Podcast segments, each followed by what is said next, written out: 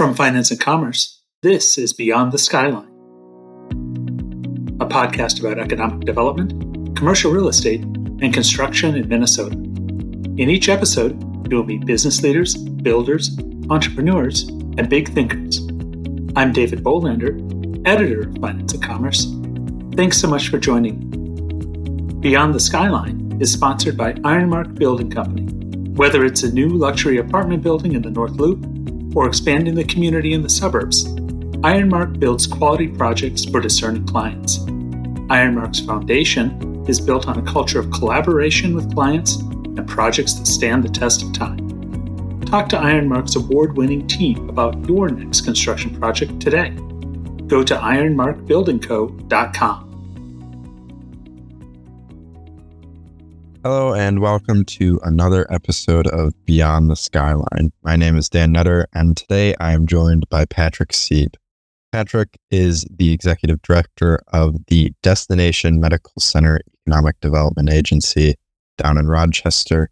Patrick, thank you for joining us. Thanks, Dan. And uh, it's quite a mouthful. Destination Medical Center Economic Development Agency. You got it right. Glad I did. Um, well, I, I just wanted to start off with a question, a, a question, Patrick, to, to help guide our conversation. Um, and I'm, I'm going to go off the assumption that most of the audience of finance and commerce, uh, you know, have a, have a pretty basic grasp of the DMC. Um, so I, I want to start with a, a, bit of a different question um, and, and ask you as the executive director, uh, what do you feel like is the DMC's mission? Well, you know, a great question. And um, I don't necessarily assume people fully understand the Destination Medical Center initiative. And I think your question helps launch that. And Rochester is home to the number one healthcare system in the world, and, and full stop. And it is an incredible asset, not only for Rochester and southeastern Minnesota, but for the state of Minnesota and, for, of course, for the, the country and beyond.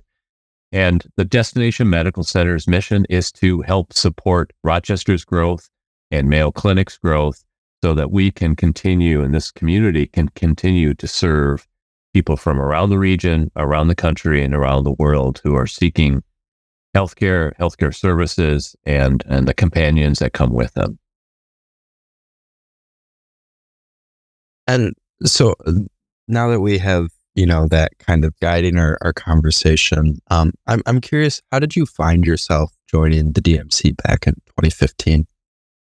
I sought out the opportunity um, when I learned about the initiative as it was being developed in 2013. And uh, many of your uh, readers might know of my work in St. Paul on riverfront development. And so I led the St. Paul Riverfront Corporation for nearly 20 years. Uh, a city building effort that used the river as the asset. And um, but people wouldn't necessarily know. I began my professional career in healthcare as a registered nurse. So I worked. I was trained and and uh, went to school and practiced as a registered nurse for 15 years before getting into the city building work in St. Paul. And so for me, what's happening in Rochester is really the intersection of my uh, professional training as a registered nurse and my um, training and experience in city building. And so I sought out the opportunity because I, I think these are, uh, they, they rarely come along this opportunity to provide the kind of impact that we can provide in Rochester. That's interesting that you mentioned, you know, you started as a registered nurse, but but found yourself in city building. I'm now I'm curious, you know, how did you find yourself uh, in that, uh, you know, city building avenue of your life?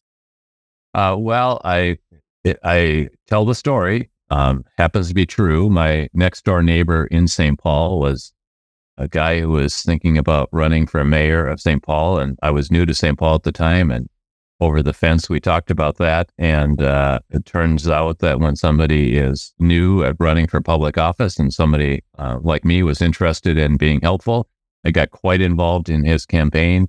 Um, he was elected mayor in 1993. I'm speaking of Norm Coleman. And um, he invited me to join his administration first to uh, lead the public health uh, department in the city, which I, I didn't actually do. Um, instead, um, I was directly involved in his economic development efforts, and then um, and then we launched the Riverfront Initiative, and I moved over to that um, nonprofit. So it was a bit of a circuitous route, but um, but really one that uh, spoke to my passion and interest around uh, city and civic engage cities and civic engagement. Yeah, well, you know, it's it's like you said. It seems like uh, then the DMC is a really great intersection of those two career paths. Um, getting back to your work as the ED at the DMC, um, you became the executive director about three years ago, following the retirement Lisa Clark. Obviously, you weren't an outside hire. You you knew the work. You were at the DMC before that. Um, but I, I'm curious: is there anything that you know, looking back now, that you you know now that you wish you had known when you started as the executive director? Well, I, I first of all, I had uh, great support from Lisa Clark, who was the um, founder of the Destination Medical Center organization and really at the early thinking of this initiative in general. And so I was really fortunate to work with her for five years. And in that succession planning process, I think she was very supportive in intentionally grooming me for um, success in this role. I joined during um, you know, I rather I became executive director at a time of a new council that was elected, largely new council, not entirely, but a majority new council was elected.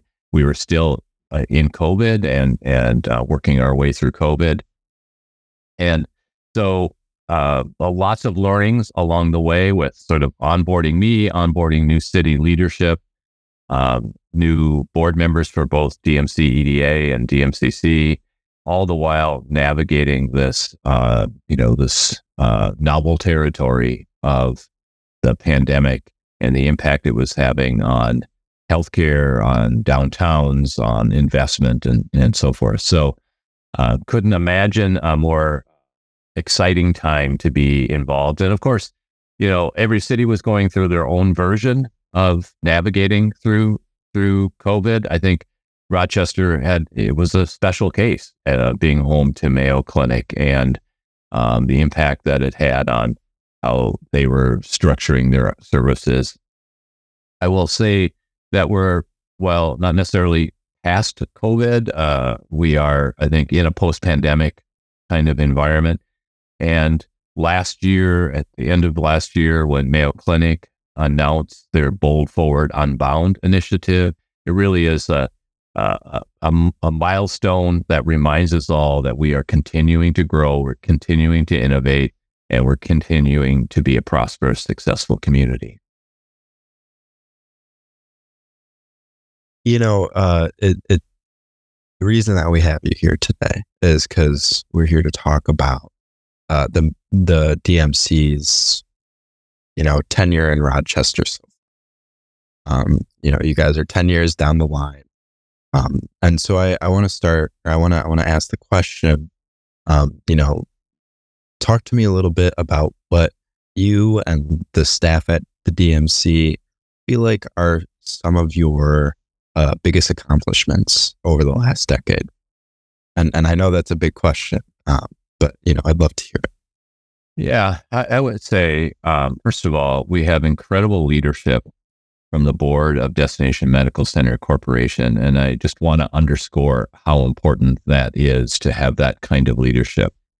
Uh, former Lieutenant Governor Tina Smith was the first chair. Former Mayor St. of Minneapolis, Mayor uh, R.T. Rybak was uh, subsequent chair, and now Pam Wheelock is our current chair. And the board itself is full, uh, full of talented, um, experienced people that bring a lot of capacity. So, one, attracting that kind of board to support the thinking and the Rochester's growth, I think helps complement the the uh, expertise here in our community locally. So, that, so that's one. I think so. What you're going to hear me describe, Dan, is not a set of projects, but a set of conditions that we are creating that really set Rochester up for long term success. So, number two, I would say um, our board has um, been really thoughtful about what is our investment strategy and how do we use the special public resources that has been made available to Rochester. And so early on, a uh, development plan was created. And unlike, and I've been involved with lots of communities and lots of development plans, unlike others that I have been involved with, this one is bo- this one is both visionary and it's resourced. So what we are describing in our development plan, at least the infrastructure investment, we know will largely happen because of resources from DMC, from the DMC um, enabling legislation, and from other sources. So we're we're confident, but we're intentional, and we are, I would say, not falling victim to change, but um, being uh, intentional about the way in which our community is going to change. Uh, that's number two.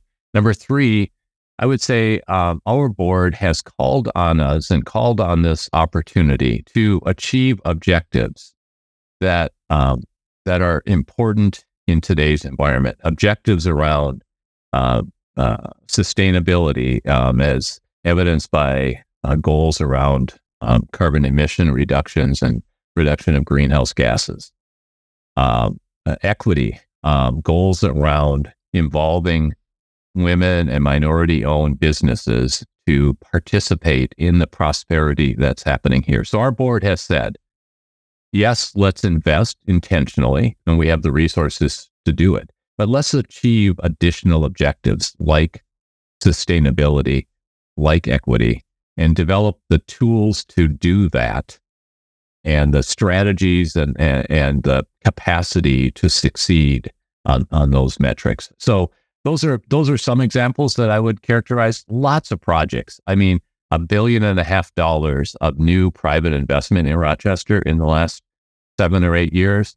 I mean, I can point to lots of projects that are happening: new housing, new uh, hospitality environments, course, new medical facilities, and our life science innovation district, Discovery Square. Lots of great projects, um, and, and those those are all but I think what also, and it's a long answer, Dan, but I think the other piece that makes this destination medical center unique is it's not about a single project. It's about the accumulation of many projects, hundreds of projects over time that fit together into um, a kind of a whole picture. And and so any one project I would talk about would be like asking which of my children do I love best. And these so they're they're all uh, individually they're all uh, incredible additions to our community. So then, which of your children do you love? Best. uh, yeah, uh, I, I, appreciate that answer. Uh, you know, you, you, said it was a, a, long answer, but I think I asked a rather large question. So, um, but looking at some of those things that you just listed, some of those things that you just talked about, um, you know, is there any achievement, be it, you know, you mentioned issues of, around sustainability, um, you know, it could be, you know, any of the, the conditions that you listed or the projects. Is, is there any achievement that, you know, you look back at and maybe think, oh, you know, we should have adjusted the DMC's execution um, in this space? Is there anything like that that you um, care to share? Yeah, absolutely. I, I think the, um, I think we are in a continuous learning process. So that's the other beauty of this being a 20 year time horizon and many, many projects because it gives you a chance to keep learning from ones that you've done that you want to do better next time.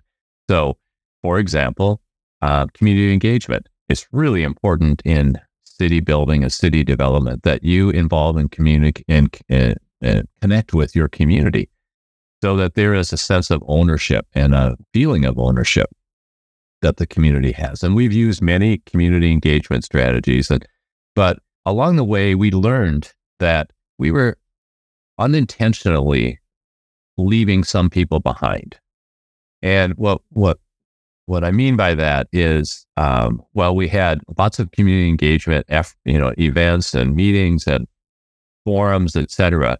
There was uh, a sector of our community who were not participating, and they are people who are um, have less access to transportation, people who uh, where English isn't their first language, uh, people who are unfamiliar with this uh, concept of how you participate in government, and uh, and so we thought, you know, and those are people who are oftentimes most affected by the decisions that are being made, and yet they're not participating in the conversation or in the in the discussion. And so we developed something that ultimately we refer to as community co-design, where we um, on projects, we try to identify who is most likely to be impacted by this project and least and least likely to be at the table for the discussion around it.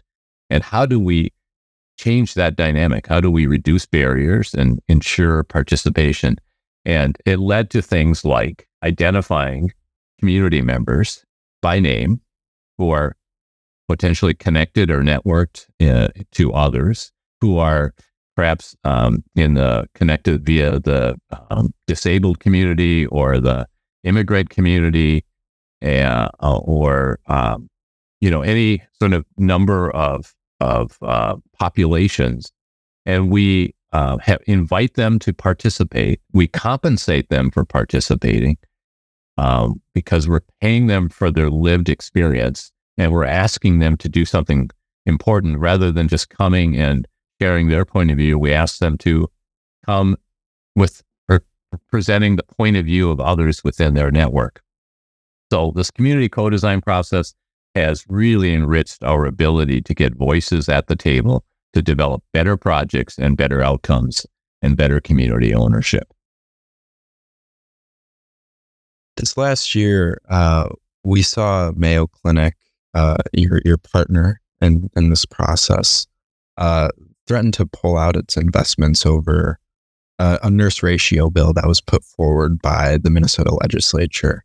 Um, I, I, believe uh, Kate Johansson of Mayo said in an email uh, because these bills continue to proceed without meaningful and necessary changes to avert their harms to Minnesotans, we will direct this enormous, uh, we cannot proceed with seeking approval to make this investment in Minnesota we will direct this enormous investment to other states. Um, you know, I'm I'm curious, you know, when all of this was happening, um, how have these kinds of reactions uh, from officials at Mayo Clinic how how have they re- affected your relationship the Mayo Clinic? Yeah, let me just sort of reverse engineer that question, Dan. Um, when when Amazon uh, was uh, publicly talking about uh, what they call HQ2, headquarters 2, in 2017, they put out an RFP to um, the country, the cities and states and regions to say, what would you do to host us um, a multi billion dollar expansion of Amazon? And 270 cities and communities and MSAs responded and said, here's how we, what we would do to be the home to Amazon HQ2. And Mayo didn't do that. Mayo didn't say, hey, we're going to think about where we're going to put our new expansion of our global headquarters. They quietly worked with understanding Rochester's future, Minnesota's future, and, and by the way, I'm not speaking for Mayo in the, in this at this moment, but I'm I'm making a supposition. And uh, by the way, the Amazon HQ2 was a $5 billion expansion. And uh, so, really, what I think we all need to appreciate here in Rochester, we certainly do, and I think the state needs to appreciate is um, how do we create the business environment that ensures that a corporation can succeed and grow and confidently um, grow in the future. And I, I, think that was the conversation that was happening. It became very, you know, very public and very controversial uh, for, for some.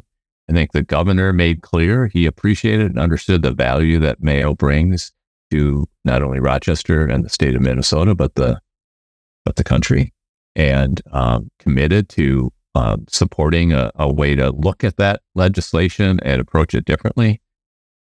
So I think, I, I and what I would say is, um, it's uh, it's not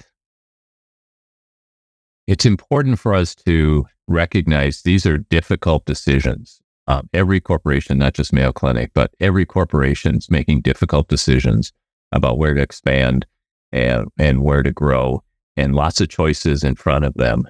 And we need to be ensure ensure that we are building the kind of environment that is right for that growth. And that's been our goal. Our objective at DMC is to create that environment here in Rochester and um, and then others have to play a role as well. Uh, did you have conversations with the folks at Mayo Clinic about this reaction? Well, I mean, we certainly uh, uh, had lots of conversations, um, not necessarily at in the moment. Um, I think uh, that was, um, uh, you know, more of a, a discussion between um, Mayo and legislators and the and the governor. So not necessarily in the moment um, did we have those conversations. And gotcha, understood. Um, I want to I want to look forward a little bit for a little bit for uh, the DMC. Um, you know, you were talking about your mission real briefly at the beginning, um, and you know, we we talked about the last ten years so looking forward at the next 10 years, what do you feel like looking at the big picture? What do you feel like you need to accomplish in the next five to 10 years in order to achieve that mission, in order to keep uh, those conditions that you listed uh, sustainable? Yeah, great question. Um, so, one is just getting these projects in the ground and completed. And when I say these projects, it's Mayo's expansion, $5 billion. And I think it's important to, for people to put that in context. There has never been a project of that size in the state of Minnesota. There's never been a project that size in the state of Minnesota. So helping Mayo deliver on that project. All the while, we're delivering on our bus rapid transit. So the first uh, bus rapid transit in greater Minnesota being developed here, 2.73 mile line that will connect our downtown, our neighborhoods, parking, businesses, and entertainment and environment. 2.3, basically three mile uh, line, getting that built. That's a federal transit um, supported project. Um, new, other new infrastructure, bridges and public spaces, and additional housing. All of this is happening within a one square mile over a five year period uh, with lots of partners, public and private, and, and Mayo. So, one, delivering on all of that is a Herculean effort. And we are working with Mayo and the city and others to ensure that we actually deliver on those. Two is understanding what does during this construction and build up, what does our city need to look like when the doors reopen or open rather at in this new environment? What does our city need to look like? What's the workforce development, the workforce that we need to have? What is the, and, and therefore, what is the education system, both uh, K, K, uh, K-12 and higher ed? Uh, what's the um, housing needs that we have to meet?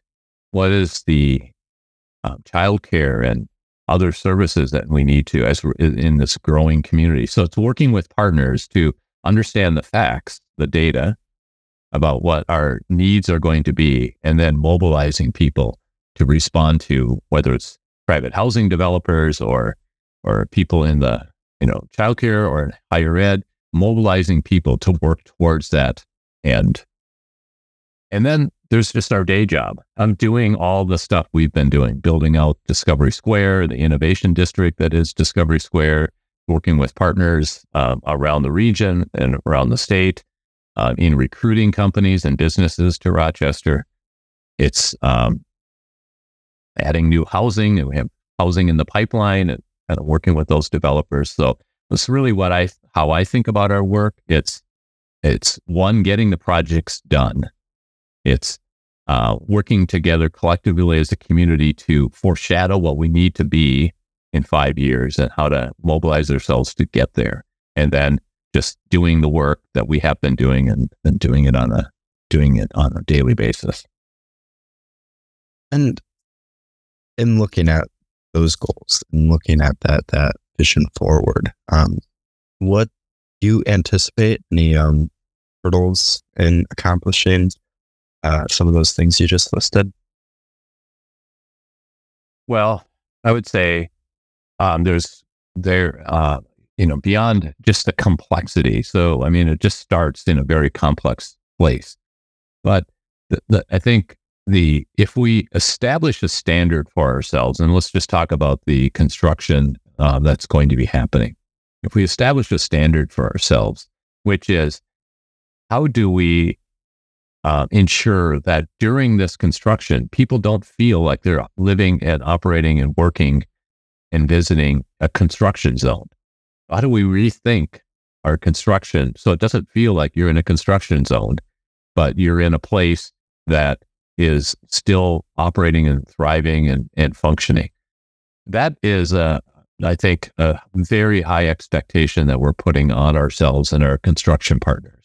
Has to do with road closures and supply chain, you know, moving supplies and staging of construction equipment. I mean, very technical, I would say, level of work. Um, but but doing that right and getting that right is going to be so important for the um, to ensure that we continue as a community to thrive during this um, tremendous growth period. And I have one last question for you, Patrick. Um, you know, I, I think maybe, you know, I, as a younger person, you know, I, I kind of think about my life in years. You know, we're, we're at the start of the new year. People have New Year's resolutions, things they want to improve over the new year. But the, the DMC is a, a 20 year project. You know, you have, you have 10 years remaining of that. Um, and so real quickly, I'm, I'm just curious, what is it like thinking about, um, this project with such a large timeline to it? I think that's a great question, Dan. And um, it is it is the, both the beauty, you know, I mean, it's it's a, a, beautiful thing in that it gives us a time horizon where there's confidence, where we're not trying to do everything at once, where we can learn along the way. But uh, if you think about it this this way, when DMC um, launched through the legislative process in 2013, if you were a high schooler at that time,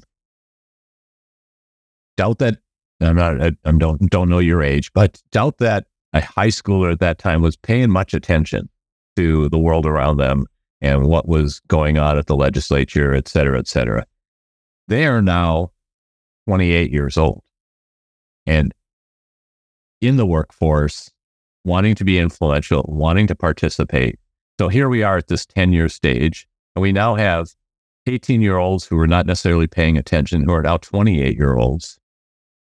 And we're looking out to the next 10 years, at which time they will be 38 years old and they might have their own family and, um, you know, be uh, fully uh, vested in a professional career, home ownership perhaps, or, you know, any number of things. And so if you think about that time horizon, it it really, you know, the life cycle of those involved or those who weren't involved, um, even the demographics of southeastern Minnesota. We heard from the demographer um, recently who described um, kind of how southeastern Minnesota is going to change over the next five or ten years, and like those are things that you have to bake into this thinking that we're not building for today. We're building for 10 years from now or 20 years from now and beyond. That was Patrick Seeb of Destination Medical Center. Patrick, thanks for joining. Dan, thanks for having me. Enjoyed the conversation.